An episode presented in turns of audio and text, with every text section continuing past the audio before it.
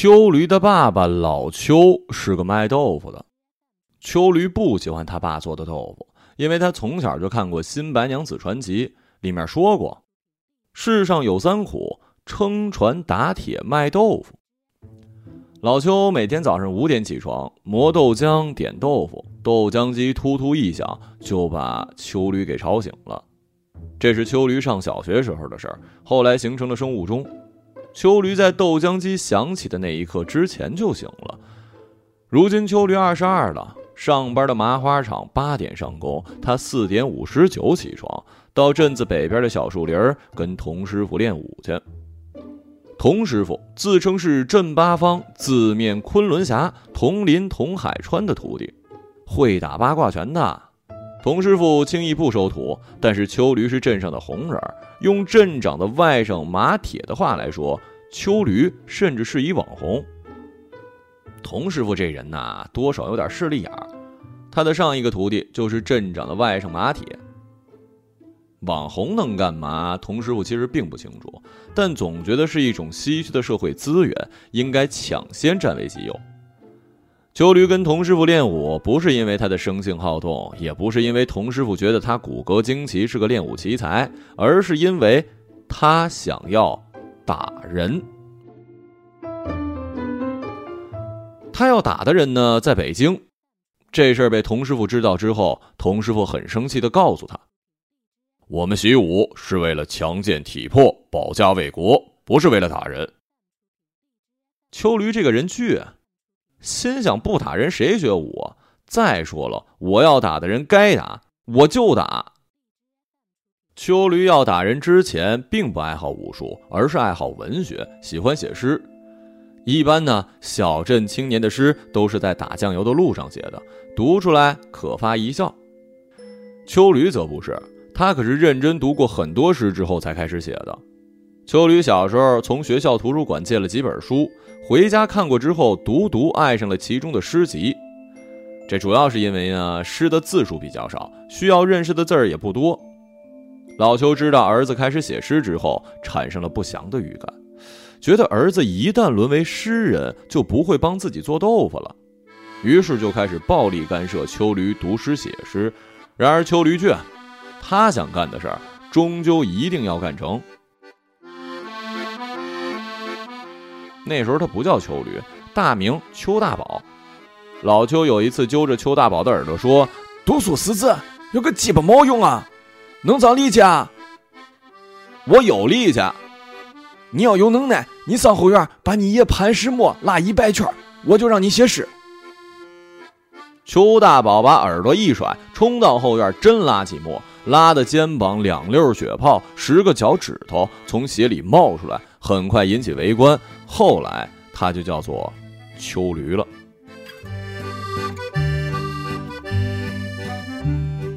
有关秋驴要打人的事儿呢，是这样的：21岁那年，秋驴骑着电动车到铁道对面的吴村收豆子。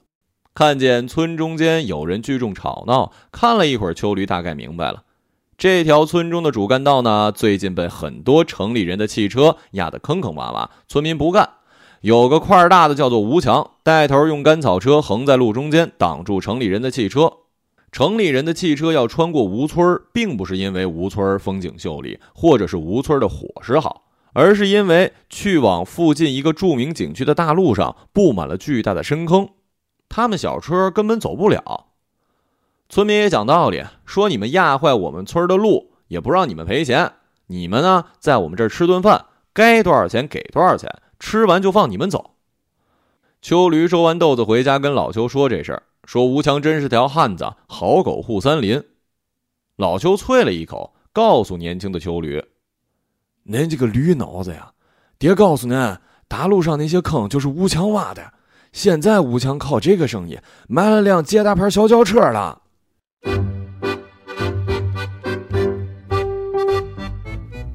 这件事对秋驴的简单大脑造成了巨大冲击，原本以为吴强带领村民保护了自己村的利益，合理又合法，没想到还有这么一出，这不是臭不要脸吗？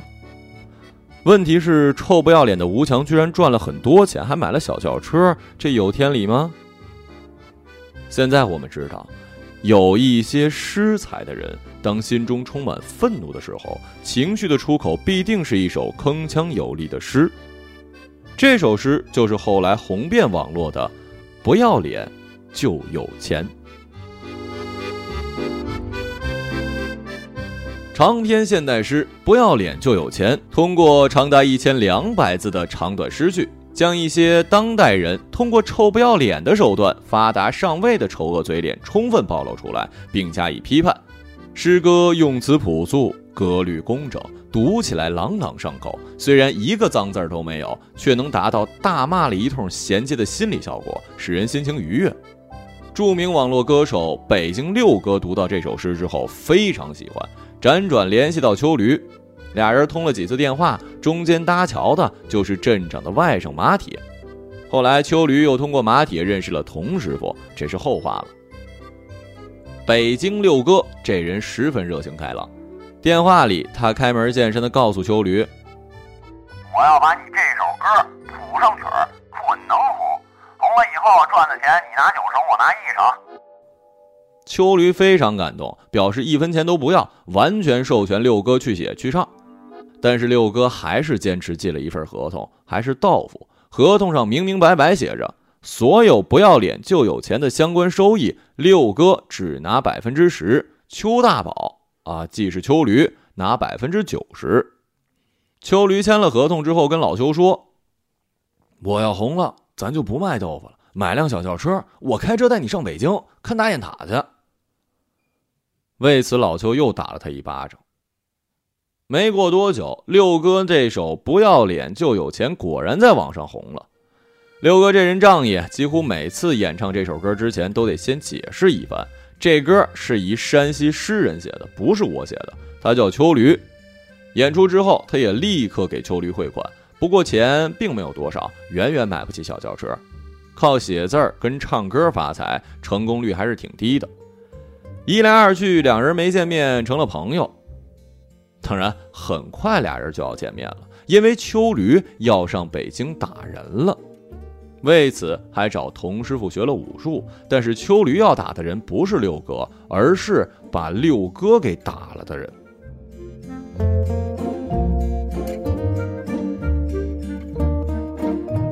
有一天早上，秋驴起床去铁道边背诗，他那时还没有开始学习武术。镇长的外甥马铁开着小轿车突突突从旁边经过，摇下车窗对秋驴说，秋驴，那六哥让人打了，都上新闻了，能知道吗？秋驴赶紧上了马铁车。马铁因为给网红牵过线，现在微博也有1万多粉丝，认证消息是诗人秋驴的经纪人。俩人都不知道什么时候亲密无间起来的。他给秋驴看了微博，上面六哥鼻青脸肿躺在病床上接受采访。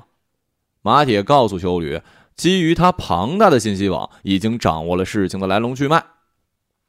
事情是这样的，在北京呢，有一家影视公司叫做3朵金花，据说是3个关系很亲密的男性合伙人开的。他们公司投拍了一部小成本电影，叫做《驴打滚》，现在已经杀青了。这件事情本身跟很多著作权所有人都有关系，唯独跟秋驴没有1毛钱关系。可是驴打滚的宣传启动之后，3朵金花发布了一张海报，3个穿着穷酸笑容灿烂的男子蹲在大马路上，前面的白色人行道扭曲成了驴打滚字号，海报侧面写着一行大字，故乡作品。而就在驴打滚的底下则写着一句宣传口号，不要脸就有钱。彼时无论是秋驴的长诗《不要脸就有钱》，还是北京六哥的网络歌曲《不要脸就有钱》，已经红得一塌糊涂，就连公园里的大妈跳广场舞都用这首歌做背景音乐。听着它能跳得下去吗？哼，大妈果然非凡人呐。总之这张海报出来之后让六哥知道了，六哥生气，心想你故乡这么大导演，怎么干这么不要脸的事儿啊。故乡呢是这2年新近窜红的一导演，去年拍了个片儿，拿了一堆国内外的奖，又好又叫座，一下子就红到云彩里了。没想到这么快就开始不要脸了。何况你还是改编我朋友的小说才火的，我朋友都没有臭不要脸，你就先臭不要脸了？哪有这种道理啊？到底是先有钱还是先不要脸？六哥失去了判断，决定找顾壤谈谈，决定找故乡谈谈。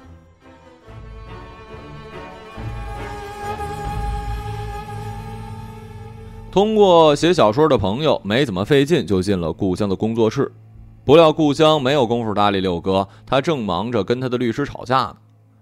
律师姓韩，1.85米，当过兵，一脸横肉，看上去如果官司输了，他能一拳打死对面的律师。律师跟故乡对着拍桌子，拍的碗罐乱跳，门外的六哥都听傻了，原来故乡也是一受害者。这家三朵金花从头到尾也没跟故乡打过招呼，就直接在海报上使用了故乡作品这四个字儿。故乡派律师去沟通，岂料三朵金花的老板罗海涛把肩膀一抱，鸭子腿一拧，叫道：事情是这个样子的，我们是有故乡先生完整授权的，你起诉我们吧，不过为你们考虑啊，你们还是调查清楚再动手比较好。韩律师憋了一肚子火，离开了三朵金花。这一展开调查，大吃一惊，原来海报的左下角有一行小字儿：故乡原名顾有才，画家、摄影师、诗人，本海报创业路上的三朵金花为故乡先生授权使用的摄影作品，故乡工作室享有本摄影作品著作权以及最终解释权。韩律师上网一查，故乡词条下还真多了一摄影家，是好几个摄影家协会的理事，这人还竞价排行，搜索故乡的第一个结果是驴打滚。韩律师由衷的赞叹啊，太他妈不要脸了。六哥听完这段话，心说不赖人家顾导，自己还一脑门子官司呢。六哥不太懂法，这官司好不好打他不清楚，但他觉得韩律师太容易打发了，决心亲自走一趟。六哥到了三朵金花，三说两说就给说翻了，结果三朵金花中第二朵叫做秦森，是一个练散打的。六哥先动了手，被人家监控拍一正着，然后就挨了揍。等住院了，发现秦森竟然也来了，门牙不知什么时候掉了一个。三朵金花的老板罗海涛把肩膀一抱，鸭子腿一拧，坐在六哥床边说：我要是你赔点钱了事，要不咱鉴定个轻伤，你还得坐牢啊。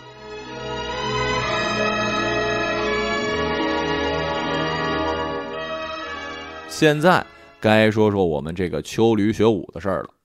其实等秋驴火了之后，童师傅就曾经找过他几次，问他要不要强身健体保家卫国。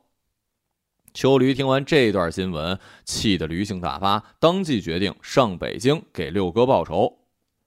恁别去，那又不懂法，又没钱，还不会打架。然而秋驴这个人呢，很倔，马铁看他驴性大发，便趁热打铁，推荐了童师傅。就打那天起啊，秋驴每天早上去找童师傅练武。童师傅教武术方法与众不同，他找了一特大号的木梯子，横放在地上，要秋驴高抬腿轻落足，从格子里飞快地跳过来跳过去，等秋驴跳得满头大汗，他又让他从侧面跳进跳出。总之就是围着这个梯子能练上半天呢。秋驴去上班，流水线上的县长老黄问他：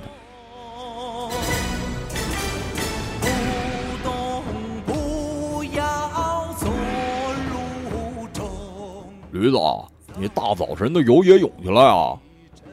这是因为秋驴每天上完童师傅的课，头发都湿了。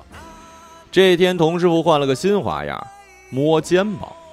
他让秋驴跟他面对面站好，两个人相互摸对方的肩膀，你摸我躲，谁被摸着谁去跳梯子。摸了一个礼拜的肩膀，秋驴烦了，把汗衫往地上一摔：童师傅，不练了，你这么叫人，我什么时候才能打人呢？咱们练武是为了强身健体。还没说完，秋驴劈面就是一拳。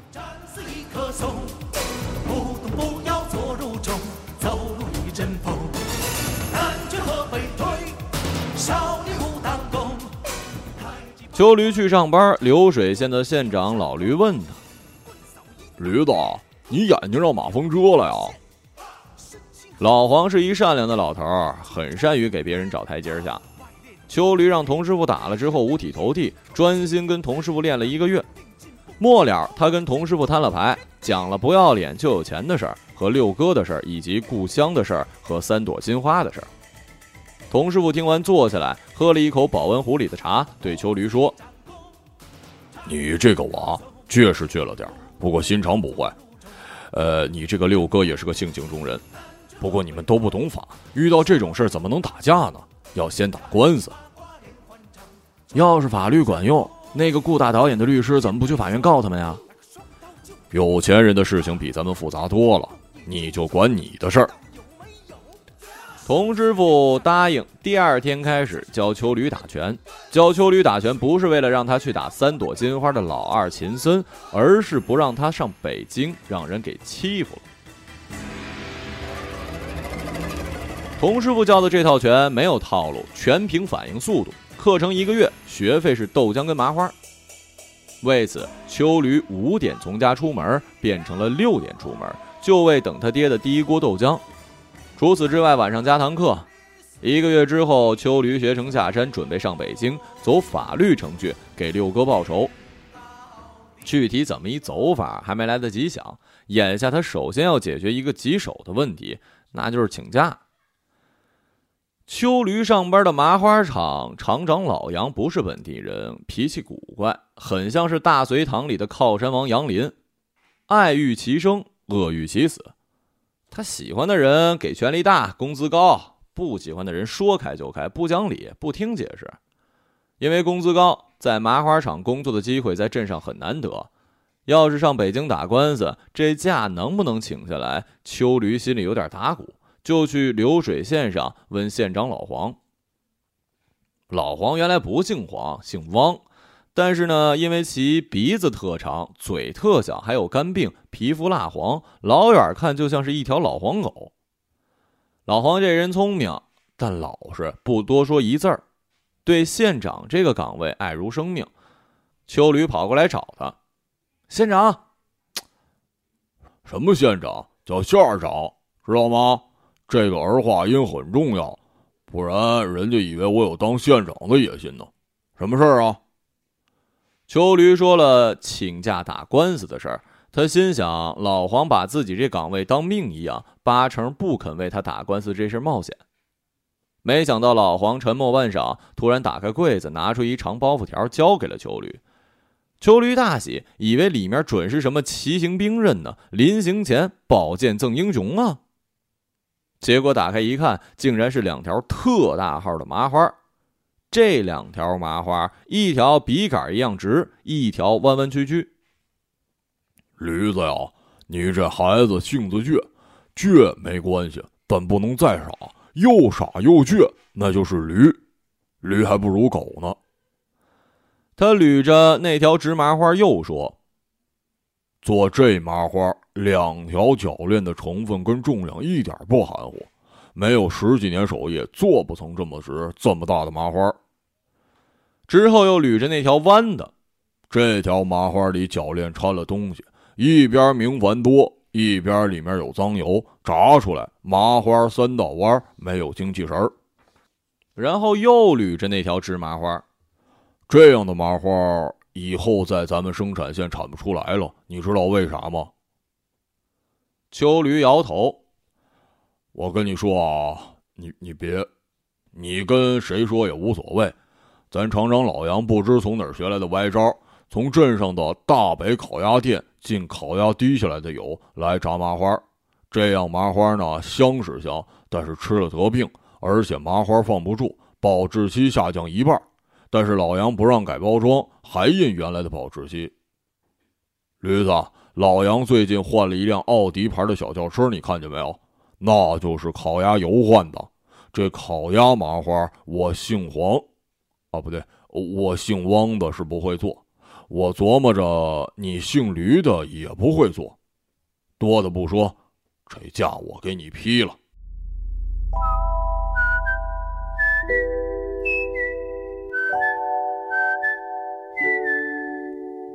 老黄提起笔批了假条。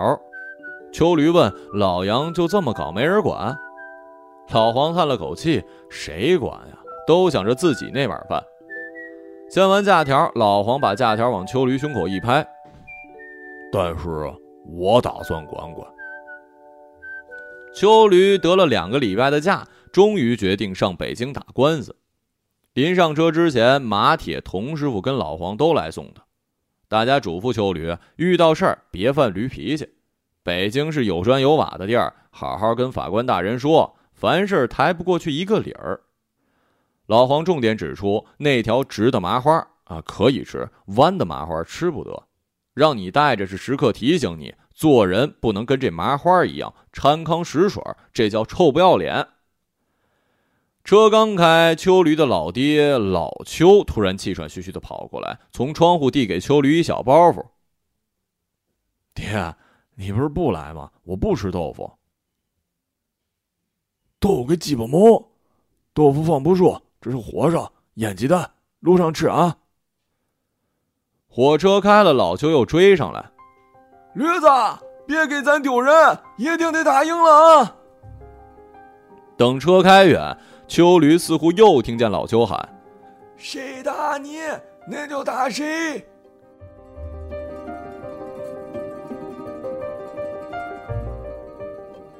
秋驴一下火车才知道，北京之大远超他的想象。眼前举目无亲，官司从何打起呢？他一点头绪都没有，只好先找住的地方。第一个拦住秋驴的是一个叫做小周的年轻人。穿了西服，配了一双旅游鞋，呲着白牙，齐牙之白，和秋驴可谓是一时瑜亮啊。“兄弟，讨工钱啊？”小周问秋驴。秋驴摇头，又问：“瞧病啊？”秋驴还摇头。“打官司啊。”“咦，你咋知道嘞？”小周把秋驴带到招待所，开好房间，就问秋驴打官司的情况。可见着新人了，秋驴就把不要脸就有钱的事儿、六哥的、故乡的、3朵金花的事儿一口气讲了一遍。小周跳起来：“我操，你就是秋驴啊？你认识六哥啊？你给我打一个，给我打一个！”秋驴表示没有手机，小周拉他到前台，用前台妹子的手机打了一个，铃声就是不要脸就有钱，俩人对着呲起白牙，屋里光芒万丈。小周答应秋驴，打官司的事他一手包办，到时候只要去开庭，别的不用管，就等着判决就行了。条件只有一个，要一张六哥的签名 CD。 秋驴心想，反正得去看六哥，这还不简单吗？满口答应。没想到小周呢又要资料复印费。打官司要印多少资料你知道吗？一人来高呢，印资料得300。秋驴身上只有300，就给了小周。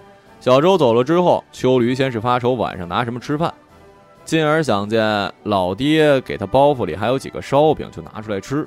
这一吃发现，烧饼底下有一个油纸包，油纸包里是个塑料袋，塑料袋里有2000块。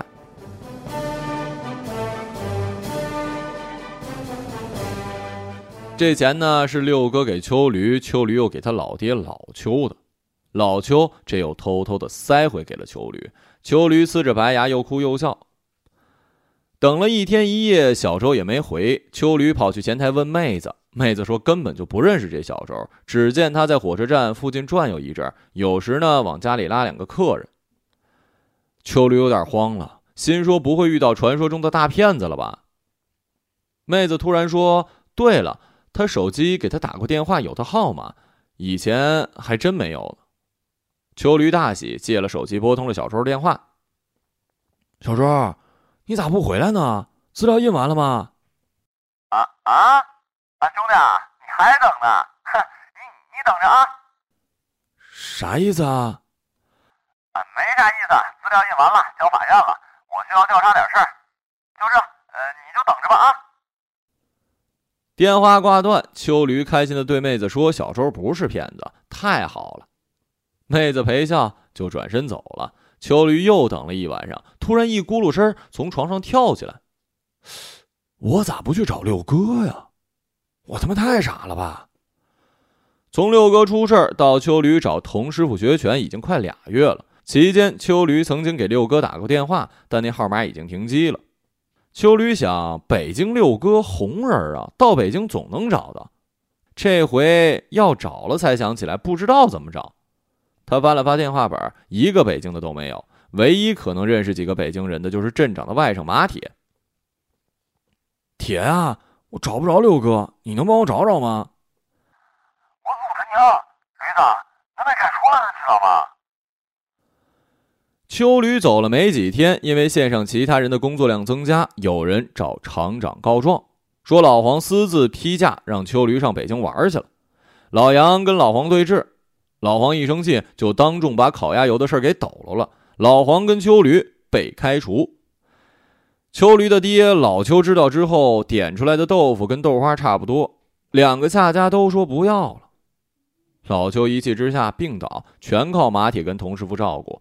更可气的是，老黄还被人给打了。老黄挨打的事儿呢，跟六哥差不多。自从有了烤鸭油，老杨的生意好了好几倍，很快就扩建了麻花厂，还在旁边开了一果冻厂。果冻厂开业那天，老黄大闹典礼现场，打伤保安2名，夺麦克风3条，大声披露老杨用旧皮鞋做果冻内幕，结果理所当然挨了揍。挂了电话，秋驴长叹一声，哎呀，人咋能这么不要脸呢？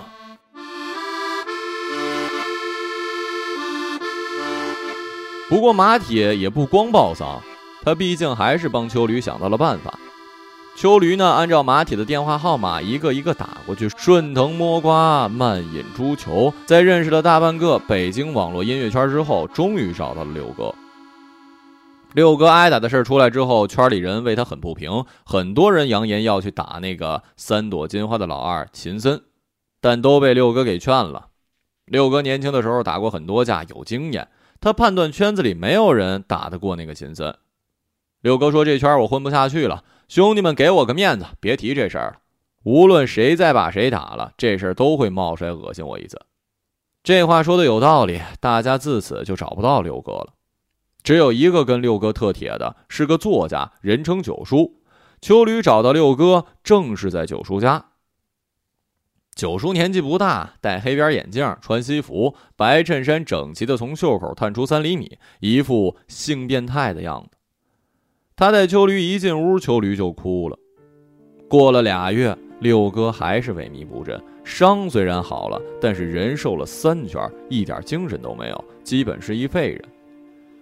秋驴跟六哥抱在一起哭了半天，秋驴拍胸脯，哥，我给你报仇，我学拳了，我师傅是镇八方紫面昆仑峡佟林佟海川的后人。六哥摆手说，这事儿都过去了，不要再掀起任何风浪。九叔把秋驴拉到一边，人气人把人气病了，别提了。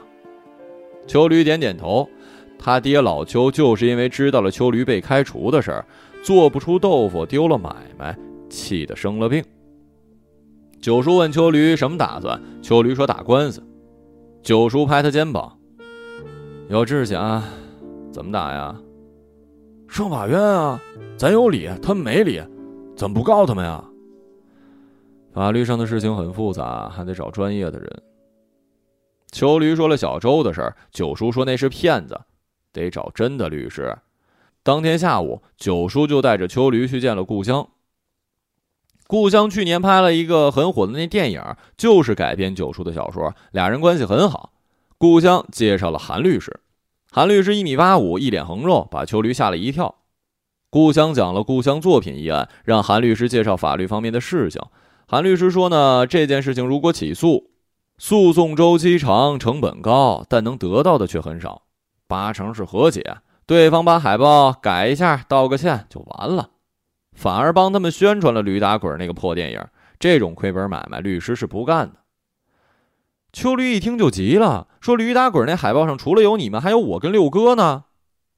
韩律师说，你急也没用，如今这电影上都上完了，票房比惨还惨，没什么社会影响，现在再去起诉，法院更不会支持什么更多的诉讼请求了。秋驴听了个一知半解，但他这个人很倔，他只知道一件事儿。臭不要脸的，干完臭不要脸的事儿，哪能干完就完了呢？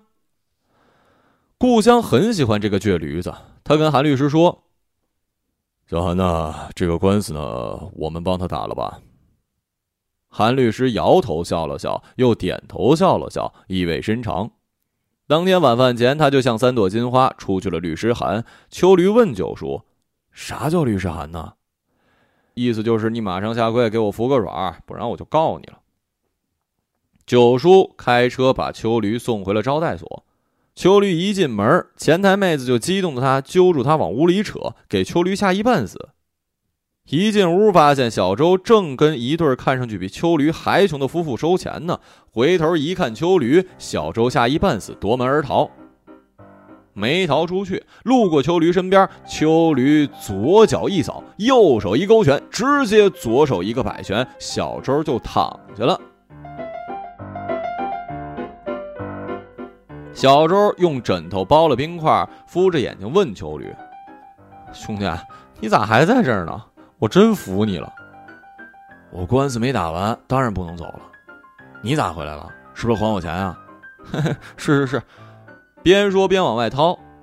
当他得知秋驴真把三朵金花给起诉了，愣了足足45秒，屋里一时气氛尴尬。接着他把枕套一摔：“兄弟，你真他妈有志气，真是好样的！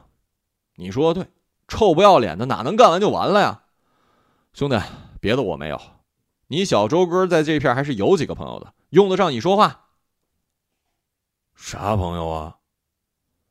话音未落，哗啦哗啦进来6、7个大汉，撸胳膊挽袖子，叫嚷着大哥打谁。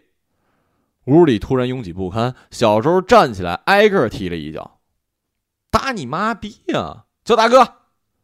说着往秋驴脸上一指。打那天起，秋驴去哪儿，这几条汉子跟到哪儿，也不说话，就远远跟着，烤的秋驴心里毛毛的。小周还给了秋驴一台手机，随时保持联系。第二天，韩律师打电话到前台，告诉秋驴，三朵金花不但不道歉，还把律师函发到微博，复言吓死我了。所以经过故乡授权，如今他已经向东城区人民法院提起了诉讼。“需要我干啥不？”韩律师说：“出庭。”开庭那天，三朵金花的3个人都来了，却没有带律师。一上庭，韩律师才知道，三朵金花的老三金银花就是律师，双方验过证件，彼此都知道是老手，不敢掉以轻心。庭审开始，秋驴突然站起来破口大骂：“三朵金花，你们咋不要脸呢？不要脸就有钱是我写的，是六哥唱的，谁让你们写在海报上了？”当然啦，这种咆哮公堂的事儿很快就被制止了。到了质证环节，法官拿起第一件证据，原告提交的授权合同，甲方是邱大宝，也就是秋驴，乙方是北京六哥。这份合同签署日期早于驴打滚海报刊出时间。对此，被告表示对证据本身没有异议，但对方证明不予认可。秋驴又站起来：“你们咋这么不要脸呢？”法官说话了：“你再嚷嚷，给我出去啊！”“啊，好，我不嚷嚷，我好好说。”说到这儿，韩律师使劲拉了他。1.85米的韩律师愣是没拉住1.65米的秋驴。秋驴驴性大发，从背包里抽出一长布条，在场所有立刻发生低呼。法警也警惕地向秋驴靠过去，没想到秋驴把包袱打开，拿出了一条巨大的麻花，往法庭中间一扔，啪嚓一声碎为两半。这么大麻花，2条铰链成分重量都参不得假，否则一下锅麻花就弓腰，成不了这么大个。不是往这么一拧，不是往这边拧，就是往那边拧，那头有假就往那头拧，2头有假就拧成了3道弯，这样麻花卖不出去。所有人都惊呆了，不知道这驴子到底要说啥。法官举起手又放下，点头示意法警别管他，让他继续说：“三朵金花，你们就跟这做坏的麻花一样，掺糠使水，使用别人用过的东西，使用烤鸭油炸麻花，做出来的不是麻花，是屎。”又指着麻花尸体，做人不能跟这坏麻花一样。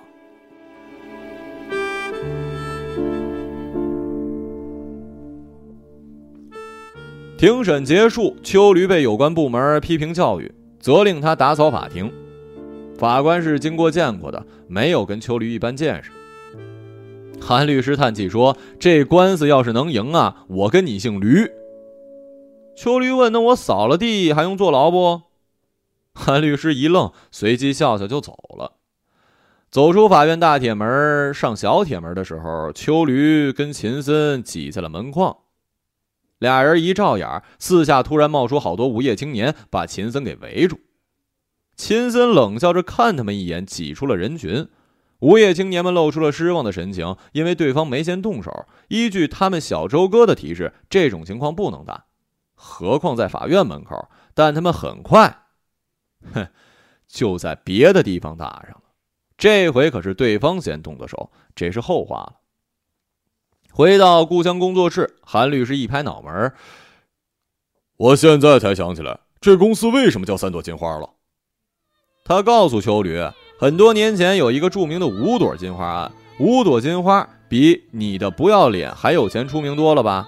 结果被人用了，却告不下来。这说明著作名称是很难单独受到著作权的保护。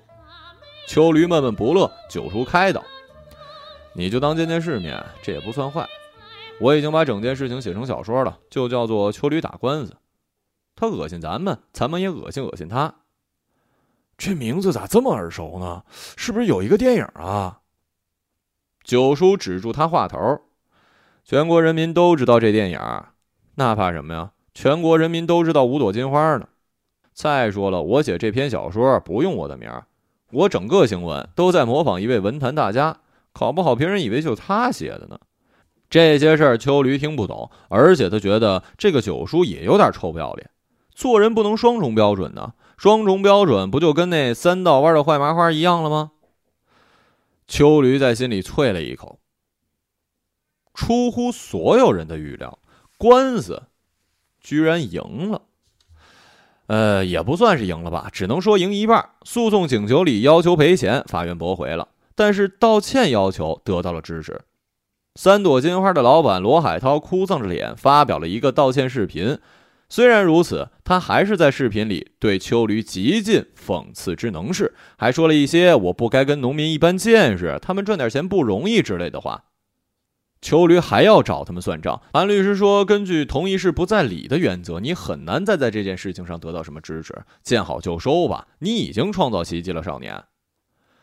六哥看了道歉视频，虽然呢还有点搓火，但毕竟也算是出了一口恶气。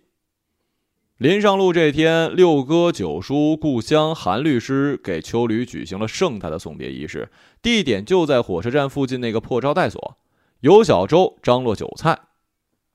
六哥说：“以我的经验啊，吃完饭你赶紧走，三朵金花那帮臭不要脸的是不会这么简单的道个歉就完了。那秦森为了讹我，自卸一个门牙呢。”正说着，前台接到一电话，是马铁打。电话主题说麻花厂的老杨被抓走，果冻厂呢也被封了。邱驴高兴啊，一问前因后果，马铁笑了：“能让他上刑市场，你懂啊。”他就是镇长。临了，马铁突然说：“咱也没回来了，你也找你去了。”“啥？我爹不是病了吗？”“我照顾咱爹，啥病好不了啊！能照一个半月，他不放心，怕您遇到骗子。您遇到骗子了吧？”邱驴看了一眼小周：“没有，他们哪趟火车呀？”正说话，招待所外一片刹车开门之声，停了4辆奥迪，下来10几个人，为首的就是秦森。秦森闯进门，顺手抄起门边灭火器，照着前台劈手就是一翻天印。后面的大汉们发了一声喊，瞬间涌了进来。正在屋里张罗饭局的小周听到动静跑了出来，迎面就挨了一花瓶。随后出来的就是韩律师了。韩律师当过兵，1.85米，面相凶狠，随手干翻2、3人。六哥、九叔出来看了一眼，九叔说去保护故党，就消失不见。六哥闯过人群，迎面正遇到秦森，两人交手不到3回合，六哥被秦森抓住脖子举起。正当危急关头，秋驴从背后赶到，照着秦森的后脑勺就是一顿组合拳，给秦森打了一七荤八素，把六哥扔了回去。秦森回头看了秋驴，愣了一下。可以啊，练过呀。练过。哪个馆练的？镇八方、紫面、昆仑峡、铜林、铜海川。去你妈的吧！两个人噼里啪啦又打了起来。然而秋驴只练了一个月，秦森练过十几年。俩人打了几个照面，秋驴腮帮子挨了100拳，一口血跟牙喷了出来，脑袋撞在门框，差点晕了。他摇摇晃晃站起来，看着对面有两个模糊的人影，一个是秦森，一个是韩律师。韩律师打倒了不少，自己也受了伤，晃了几下来到了秦森背后。秦森侧身用后背一顶，双手一拎，脚下一绊，秦律师就飞了出来，撞在了秋驴身上，把秋驴也撞出了门。秋驴失去重心，堪堪摔倒之际，突然一股大力从背后拖住了他。秋驴努力站直身子，回头一看，身后站着仨老头，一个身材矮小，手大脚大，是他爹老秋；一个长鼻子小嘴蜡黄脸，是县长老黄；而扶住他的那个肩宽背厚，腰杆笔直，童师傅。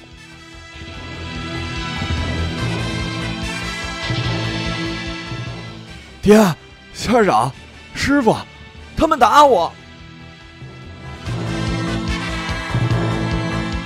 童师傅走上前去，看了秦森的姿态跟步伐，没理就说没理，你个练家子打小孩蛋子，要点脸吗？去你妈的！一帮穷逼！说完，秦森一个箭步冲上去，接着眼前一黑。